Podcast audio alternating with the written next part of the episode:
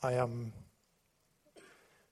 I walked into a recruitment agent the other day, and Dad has a, a good friend who's the owner of a recruitment company, and I'm just about a month away from finishing my study, and so I'm on the job hunt. And I, I walked into I walked into the room to to meet this guy, um, and the, he takes one look at me, and he says, "Oh, you're your father's son." Even the shirt. I've, I've, got, I've got one fashionable shirt, and um, Dad has a reputation for wearing these classy shirts to work. And so the guy looked at me without even knowing who I was, and he said, You're your father's son. And it just struck a chord in me that this is who we're called to be our father's son. I wonder, what that, I wonder if that's what people think when they see you? Are you your father's son? Are you children of God? Do you love like God? Do you have the nature, the character, the life of God living within you so much so that when people meet you, they're left with a sense of, I don't know what that was, but that was something divine. There was something different. There was something heavenly. I can't put my finger on it. But it's different to what I'm used to. It's different to the way of the world. And sitting in my economics class, I was almost apprehended by something that the lecturer was saying the other day. And he talked, um, I, I'm studying economics and international trade was a particular uh, topic, and he talked about the system of the world economy. And he talked about the way in which nations try to get the best deal possible for themselves without thinking about everyone else. And so, what happens when people live in this way, if you can imagine a pie, everyone's trying to get the biggest lump of the pie for themselves at the expense of everyone else. But the problem is, what the lecture was presenting is that when everyone operates in that way, not only do the nations either get a bigger or smaller lump of the pie, but the pie itself shrinks because of all of the selfishness and greed that's part of this operating system. So everyone loses out. You know, it says in Matthew that nation will rise against nation and kingdom against kingdom. And these will be the beginning of the birth pangs. And that's what we see. We see this world system that's built on the most immense selfishness and greed. Everyone is out for their own gain. And yet, the church of God are to be a people in the earth that are so set free from that operating system. They're the only source of another type of life that cannot be found anywhere else, not even in another relationship, not even between a mother and her son, a wife and a husband. And I'll talk about examples in our own marriage a bit later about how God has taken us from operating in an earthly, selfish way and had, through a process of brokenness and repentance, taught us what it looks like to love one another and to love Him. And so the first verse I'd like us just to quickly look at is in Romans 8.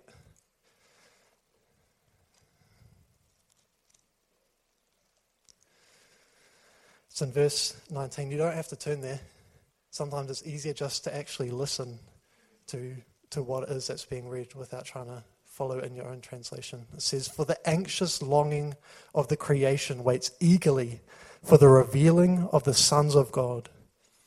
For the creation was subjected to futility, not willingly, but because of him who subjected it, in hope that the creation itself also will be set free from its slavery to corruption into the freedom of the glory of the children of God. For we know that the whole creation groans and suffers the pains of childbirth together until now. And not only this, but we ourselves, having the first fruits of the Spirit, even we ourselves groan within ourselves, waiting eagerly for our adoption as sons, the redemption of our bodies. And so, sitting in this class, I just felt a sense of the weight of the groan of creation that's operating with, within this selfish, greedy way of doing things. And it is, you know, I wonder if we have the same perspective of Paul, who sees the groan of creation itself as having a specific purpose. And he says that creation waits eagerly. Or he says, for the anxious longing of creation waits eagerly for the revealing of the sons of God. And so all of this is not for no reason. It's for a specific purpose. And Paul can see it. And he points it out and he says, This whole world and everything in it is for the purpose of the sons of God being revealed, coming to their fullness growing to the full measure of stature that is in Christ. I wonder if that's what you see when you look out on the world and everything in it. The purpose of all of this being for the sons of God to be revealed, to grow, to be recognized, not necessarily even by the world. But Paul, he talks about the principalities and powers and the demonstration that the church is to make to the unseen heavenly realms. And so, if you flick over, our main scripture today will be in John 8. So it will be worthwhile turning to John 8 if you have a Bible.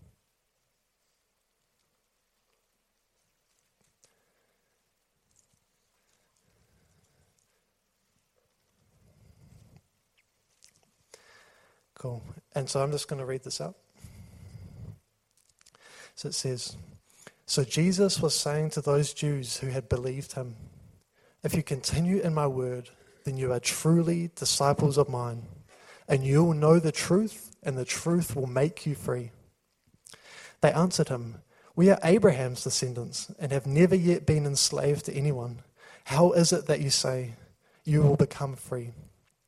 Jesus answered them, Truly, truly, I say to you, everyone who commits sin is the slave of sin. The slave does not remain in the house forever, the son remains forever. So if the son makes you free, you'll be free indeed. I know that you're Abraham's descendants, yet you seek to kill me because my word has no place in you. I speak the things which I have seen with my father. Therefore, you also do the things which you heard from your father. They answered and said to him, Abraham is our father. Jesus said to them, If you are Abraham's children, do the deeds of Abraham. But as it is, you are seeking to kill me, a man who has told you the truth, which I heard from God. This Abraham did not do. You are doing the deeds of your father. They said to him, We're not born of fornication. We have one father, God. Jesus said to them, If God were your father, you would love me for I proceeded forth and have come from God. For I have not even come of my own initiative, but He sent me. Why do you not understand what I'm saying? It is because you cannot hear my word. You're of your father, the devil, and you want to do the desires of your father.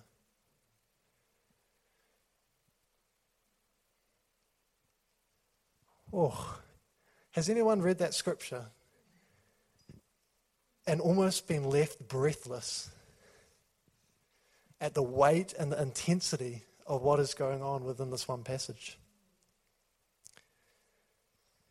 You know, Jesus, it says at the beginning, was saying to those Jews who had believed in him. So let's just get that straight. These are believers. These are people who have made some kind of commitment, some kind of decision to follow Jesus. And yet he ends up saying to them, You're of your father, the devil. It's a massive call, a massive statement. And so Jesus here has come to this point of contention with the Jews. That he's bringing to them this message of freedom and truth and life, a message of sonship, a message of what it means to be adopted into the family of God and to become set free from themselves and from the things of the world and to become sons of the living God. But there's a, how would you say, a crisis that happens. Because from their perspective, they are children of God. They are descendants of Abraham. They're of the bloodline. They've grown up in church their entire life. It's almost like Jesus is standing up before a whole congregation of Christians and saying, Guys, you need to be saved. And they're all sitting there thinking, But we're already saved. I've prayed the prayer. I've been going to services my whole life. My granddad was a pastor. And he's saying there's more to it than that. But you're not prepared to listen to the more because my word has no place in you. And so, in verse 35, at the beginning, he says, The slave does not remain in the house forever, the son does remain forever. Interesting little remark that he just slips in there in the midst of this back and forth that's going on. The slave does not remain in the house forever, but the son remains forever. And so Jesus is trying to get into their consciousness this difference between slavery and sonship, the difference between something that is human, earthly, temporary, and something that's heavenly and eternal. You know, the best example that I can think of is talking about abiding in a house. And I think of the difference between renting a house and buying a house. When you rent a house, it's temp- you're there temporarily. You don't own it. And anything that you do to it, any renovations or repairs, you're going to have to move out in a few months anyway. So it's all a bit of a waste of time, really. Whereas when you buy a house, anything that you do to that house actually belongs to you, it abides forever. And so Jesus here, he can't he loves the Jews so much that he's not prepared to live them in their current state, where they're living for the things of earth. They're ferociously trying to renovate a house that they're going to move out of in two months' time. They're investing all of their resources, their energy, they're burning themselves out building this house that is not really theirs and doesn't belong to them but their security has been wrapped up in it. They've been entertaining guests, they've been having parties. All their friends are only friends with them because of this glamorous house that they've built for themselves with their own hands. And Jesus, he says to them, the slave does not abide in the house forever, the Son abides forever. And he's saying, guys, don't work for food that perishes, but food that endures to eternal life. Why are you building your lives on that which does not profit and for food that ultimately does not satisfy? And he's saying there's something greater for you to enter into but it will come at a cost. The earthly and the temporary for the heavenly and the eternal. What do you want? It's up to you. And I love you so much that I'm not prepared. I'm not even considering myself. I'm prepared to go there with you. I'm prepared for you to hate me, to spit on me, to walk away from me. I don't need you. You need me. And so they did. Ultimately, they went to the, they took him to the cross and they nailed him because they could not accept his word. His word had no place in them because they were bent on building their rental as opposed to investing in the heavenly dwelling that God had prepared for those sons who love Him. It's awesome. It's, it's awesome that we could exchange the earthly for the eternal, that we could give Him our ashes for His beauty.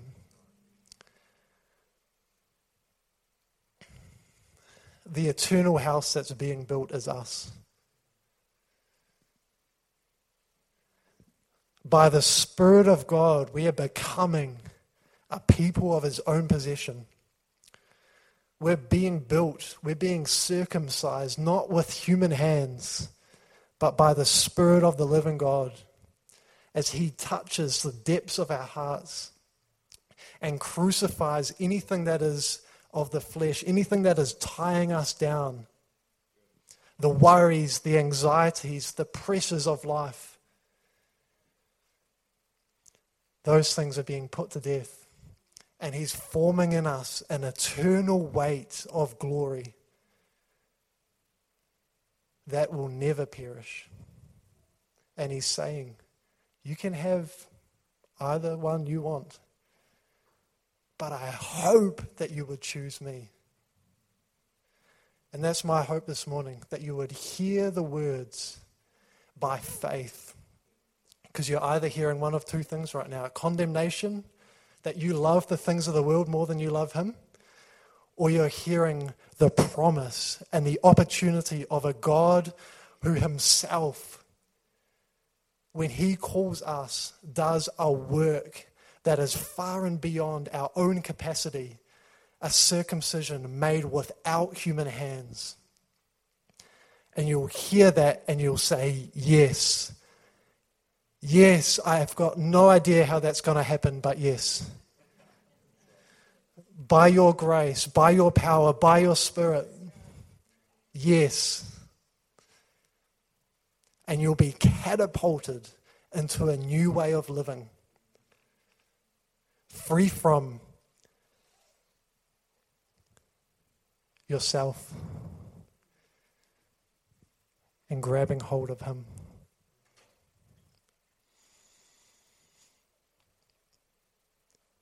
And so I love Jesus.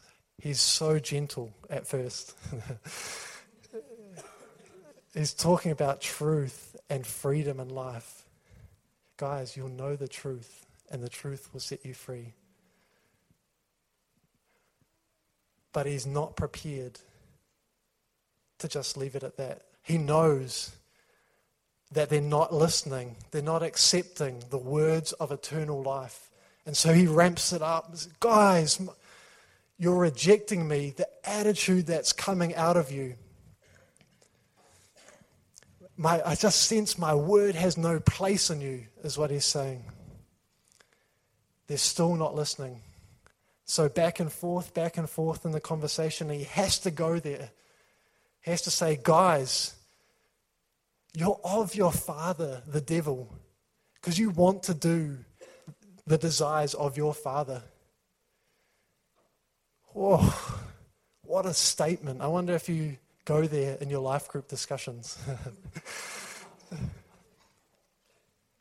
but he's prepared to lay it out. It's almost like this is the last opportunity. He's diving in front of them as the bus is coming along the road, saying, Guys, what the attitude that you're operating from is of the kingdom of darkness. If you continue living this way, you'll never become an inheritor of my eternal life within you. And so Peter does this again with, uh, sorry, Jesus does this again with Peter. And Jesus saying, I'm going to the cross, and I need to for your sake. And Peter says, What on earth are you doing? You belong to me. You're my best friend. There's no way you're going to the cross. And Jesus says, Get behind me, Satan. You have your mind set on man's interests and not on God's. And so that's what's going on here. He's saying your attitude, your thinking is of the world, it's of the temporary, it's of the rental. It's not of the heavenly and the eternal life that I've come to bring. What love, eh? What love that's prepared to go there. I'm thankful that he's been prepared to go there with me.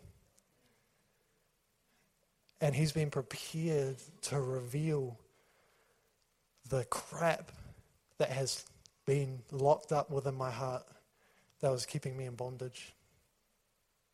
And anyone who's been to that place will say, Yes, I'm so thankful that you will be prepared to go there. You become thankful for others who have been prepared to have those conversations with you because they've led to life. And it's those who have faith, who see the end goal and the purpose for the process that will have, when they've gone through it, the most overwhelming gratitude that wells up within their hearts.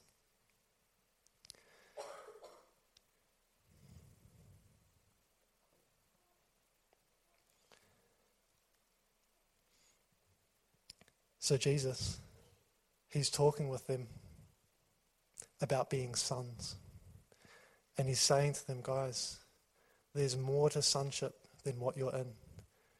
Being a son of God is not just about title, it's not just about position, it's not just about what family you're from or what good deeds you've done. Being a son is about being like me and the attitude that you are exhibiting right now is not of my spirit. And so I wonder if we can just have a look at Matthew 5.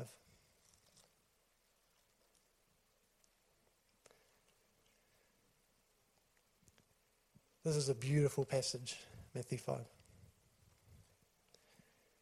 And in here, Jesus is describing what the sons of God truly look like.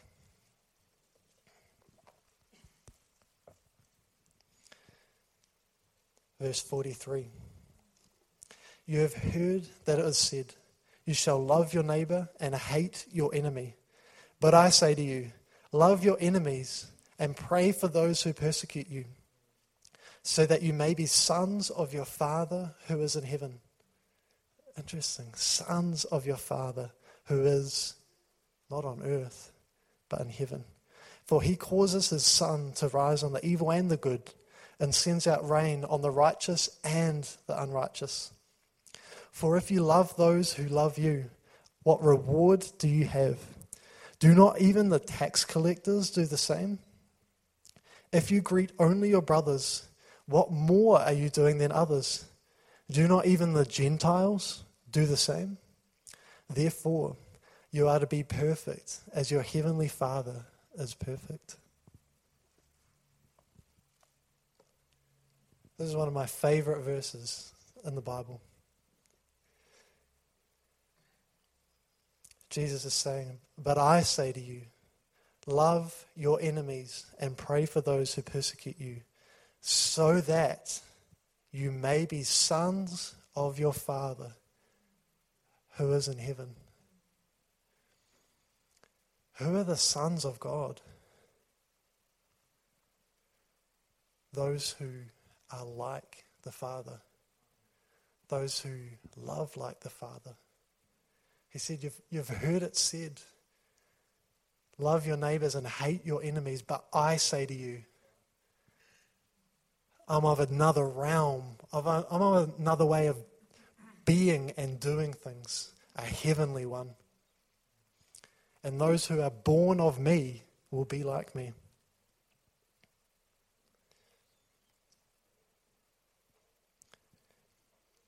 Therefore, you are to be perfect as your heavenly Father is perfect. Seems to be the day for massive statements. Has anyone else been a bit gobsmacked? To be perfect as your heavenly Father is perfect. You know, God is, or seems to make some sort of purpose of giving us commandments that are absolutely, totally, and completely unattainable in your flesh. He says to children, Honor your mother and your father. I don't know how that's worked out so well in my childhood, but honor your father and your mother. How can a four year old who only cares about ice cream and McDonald's honor their mother and father? It's beyond them. The call is so outrageous. They've got no ability, no capacity to fulfill what He's calling them to fulfill.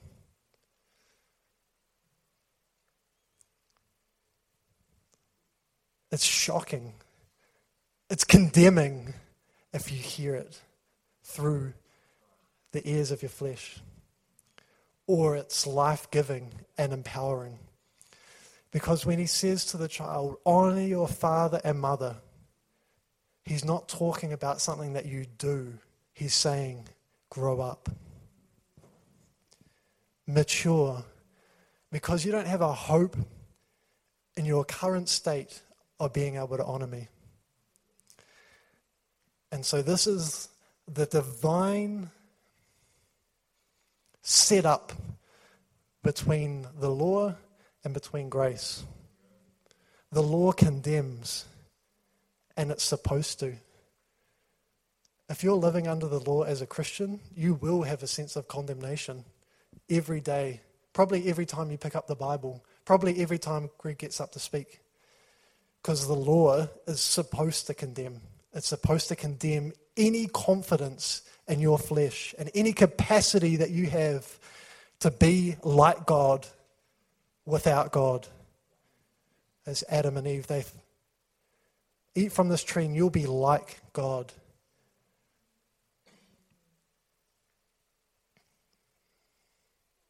We cannot be like God without God. And so he's saying here, be perfect as your heavenly Father is perfect. And so I looked that word up, and I think we've heard it before. But that word perfect means complete. You know, in the Greek, it actually means going through the required stages of a process to achieve a certain outcome. Interesting. It means maturity. Therefore, you are to go through all of the stages of the process that God has set out for you by faith. As your heavenly Father was prepared to go through the same thing. So he's saying here that this is more than just something that you do this is about becoming the sons, the people of God.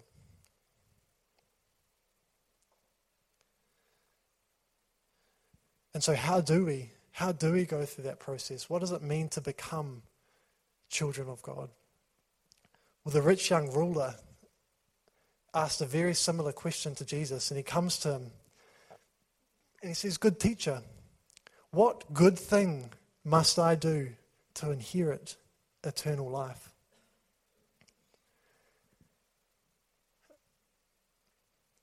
And Jesus says to them, Well, you know the commandments. Don't steal. Don't lie. Honor your father and mother. He says, But I have. I've done that since I was a kid.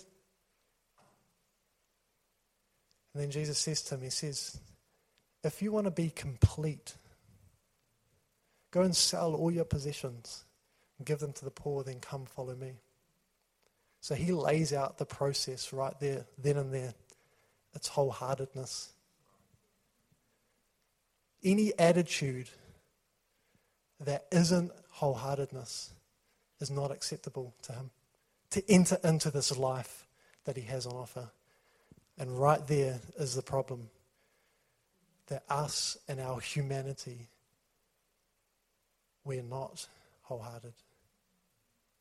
We're children struggling to try and honor our parents when all we care about is ice cream.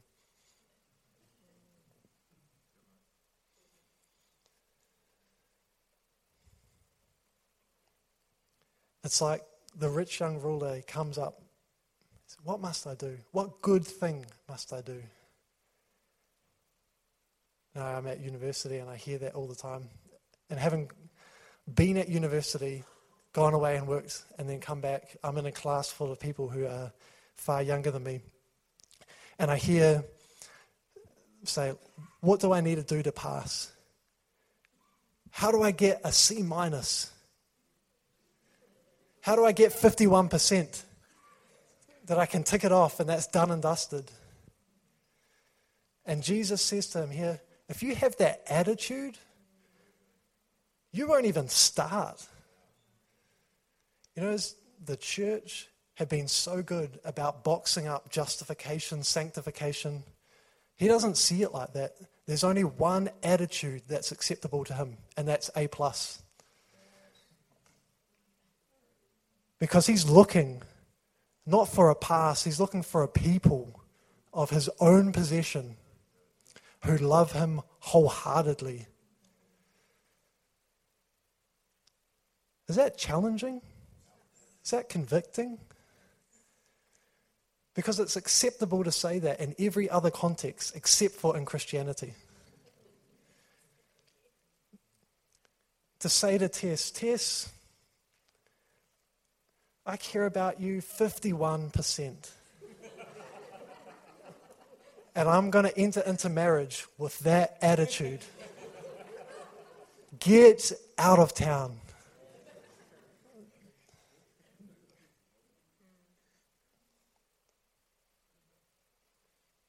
Anything else is absolutely unacceptable to him in heart and mind and attitude.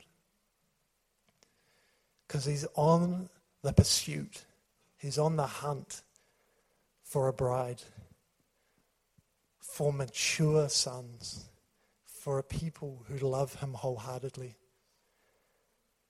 And so if you start with that mindset, I don't know where you're going to end up, but it's not with Him.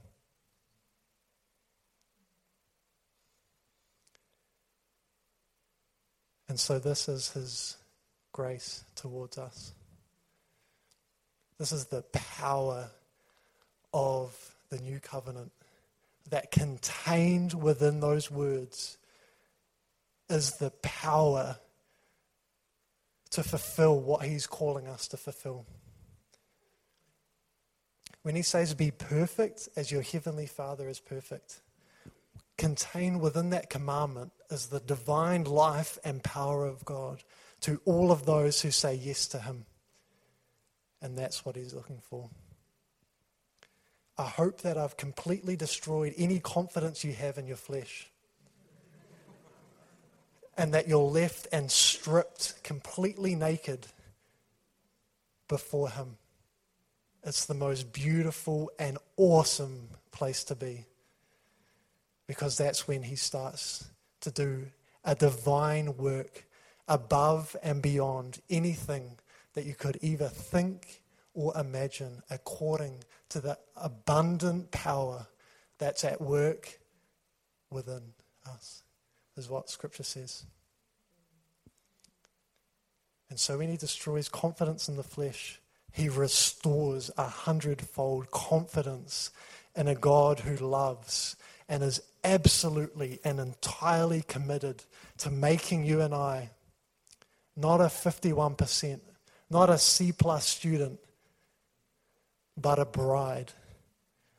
Sons who love him wholeheartedly. And that's what we're called to. All of you are called to be a wholehearted people, not in and of yourself, but through the divine work and power of the Holy Spirit that's within you. See why I said you have to hear this through the lens of faith. Do you hear the opportunity? Do you hear the setup that He's put everything in place to make us the people of His own possession. It's the most awesome invitation.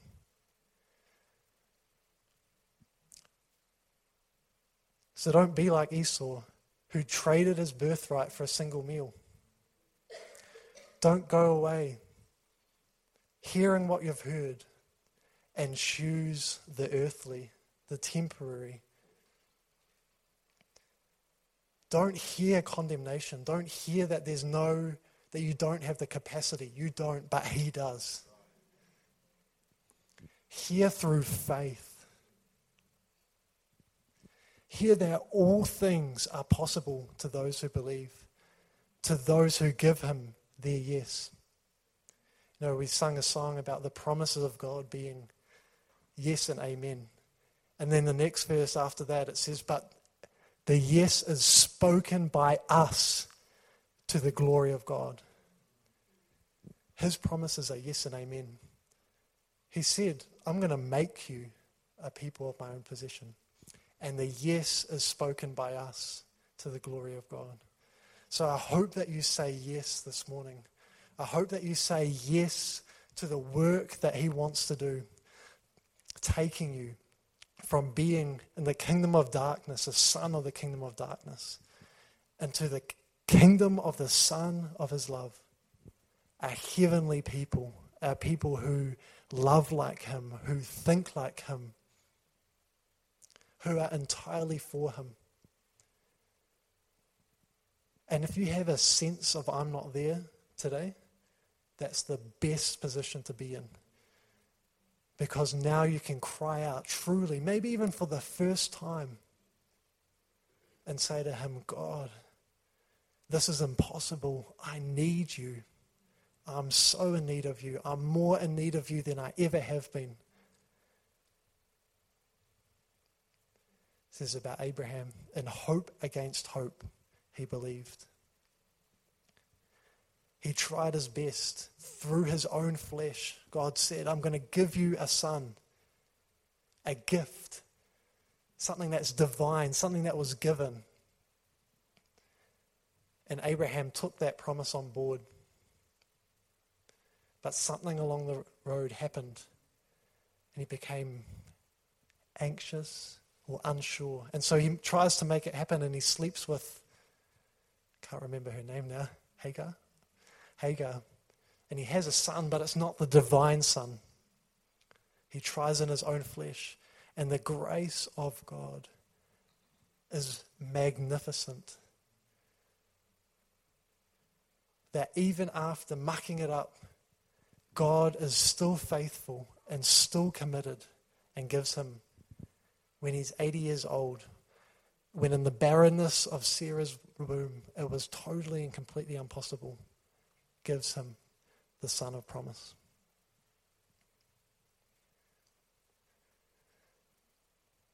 What an awesome and faithful God that we have to fulfill on his promise. And so I just wanted to share at the end, just realistically, what that's looked like for Tess and I in our marriage and going through this process. You know, but um, when we were dating, I had a, a real strong sense of God and His purpose for marriage. And I didn't want to get married unless it was something that would be beneficial for both of us in our following of Him. And I really was set on walking this out in, in the right way. But something along the road happened maybe a mixture or an entanglement of human desire and God. Maybe like Abraham, attempting in my own flesh to make something happen, but actually not being in his life. And over a process of time, God, it felt like He opened the curtains into our heart and the operating system that really lay behind some of our actions our attitudes, our decisions. And it was the most humbling time that I had that I've ever been through in my life. And there was a particular time where I won't go into, I won't go into all the details, but but there was an immense conviction that came over us, not from an action, but from an attitude of seeing the purpose being earthly and temporary as opposed and losing sight of the eternal and the divine call. And so the, we were flooded with conviction for about a week, eh?